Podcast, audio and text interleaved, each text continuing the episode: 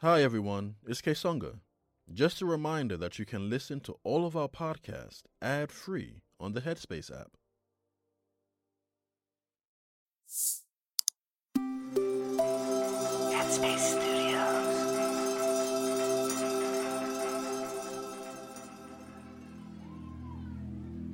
Hi, my name is Sam and welcome to Radio Headspace and to Friday Morning. I've been fascinated by emotions for as long as I can remember. When I was a kid at school, I remember missing what my teachers were saying because I was paying such close attention to how I thought they were feeling. I was noticing their mannerisms, their body language, and the way they use their voice. I was a child with big emotions, and I often felt lonely because I couldn't relate to many of my peers who seemed to be way more laid back and easygoing. As an adult, I've spent many years studying emotions from a scientific perspective, which has helped me to understand why we have emotions at all and why our experience of emotions varies so widely. So I was recently thinking about how much the language surrounding emotions really matters. For example, people often accuse others of making them feel a certain way. And this is implying that the other person caused the emotion that we feel and is therefore responsible for fixing it. But it's more complex than that, and we can't expect someone else to understand their effect on our emotional well-being. And I'm no exception. For a long time, I expected my loved ones to soothe me when I was upset and to be in some way responsible for my emotional health. This would often place a strain on my closest relationships, which led to a lot of disappointment and resentment. I didn't realize how big of a problem this was until I took a closer look. And that happened a few years ago on New Year's Day. So throughout my adult life, I've always taken time to meditate and reflect at the start of the new year, because I feel this really palpable sense of possibility. And on this particular New Year's Day, I went with a few friends to Sedona. And if you've never been to Sedona, it's a beautiful, secluded desert town in Arizona.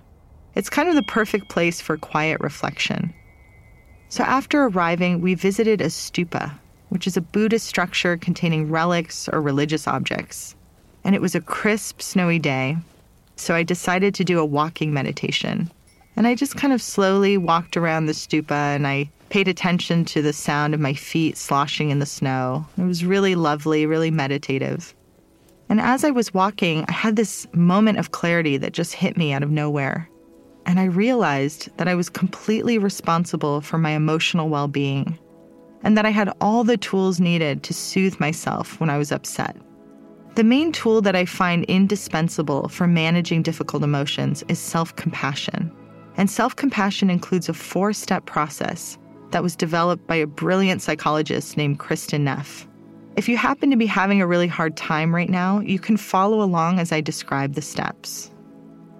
So we use this self-compassion exercise whenever we're having a difficult emotion. If you're feeling sad or triggered or angry, frustrated, those are some examples of moments that are really helpful to practice this self-compassion.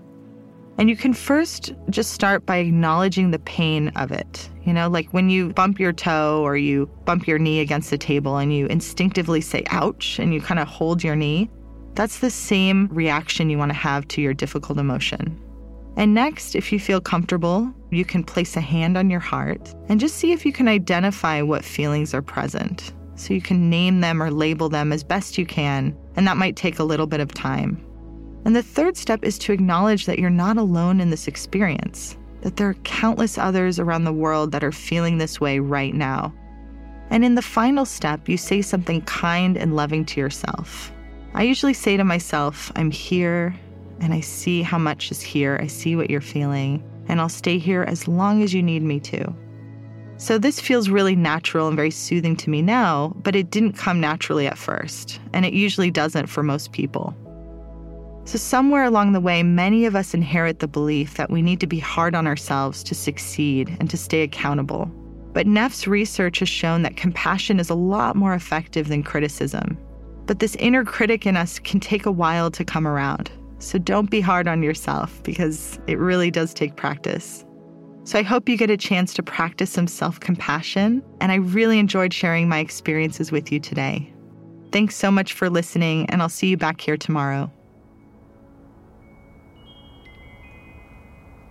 If you'd like to learn more about living more mindfully, download the Headspace app for free. Right now, I'm really enjoying the Focus playlists. Listening to the Focus music created by artists like Arcade Fire and Hans Zimmer helped me stay on task and tune out the busyness all around me.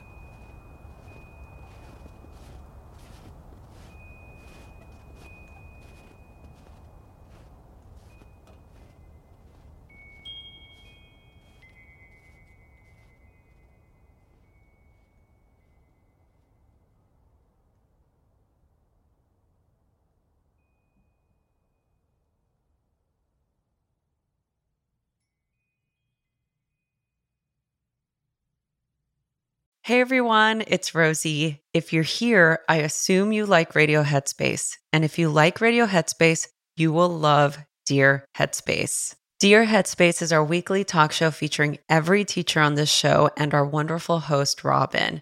We're answering all of your questions and giving advice on life, relationships, and just about everything else. You can find it on the Headspace app or wherever you listen to podcasts. We hope you'll join us soon.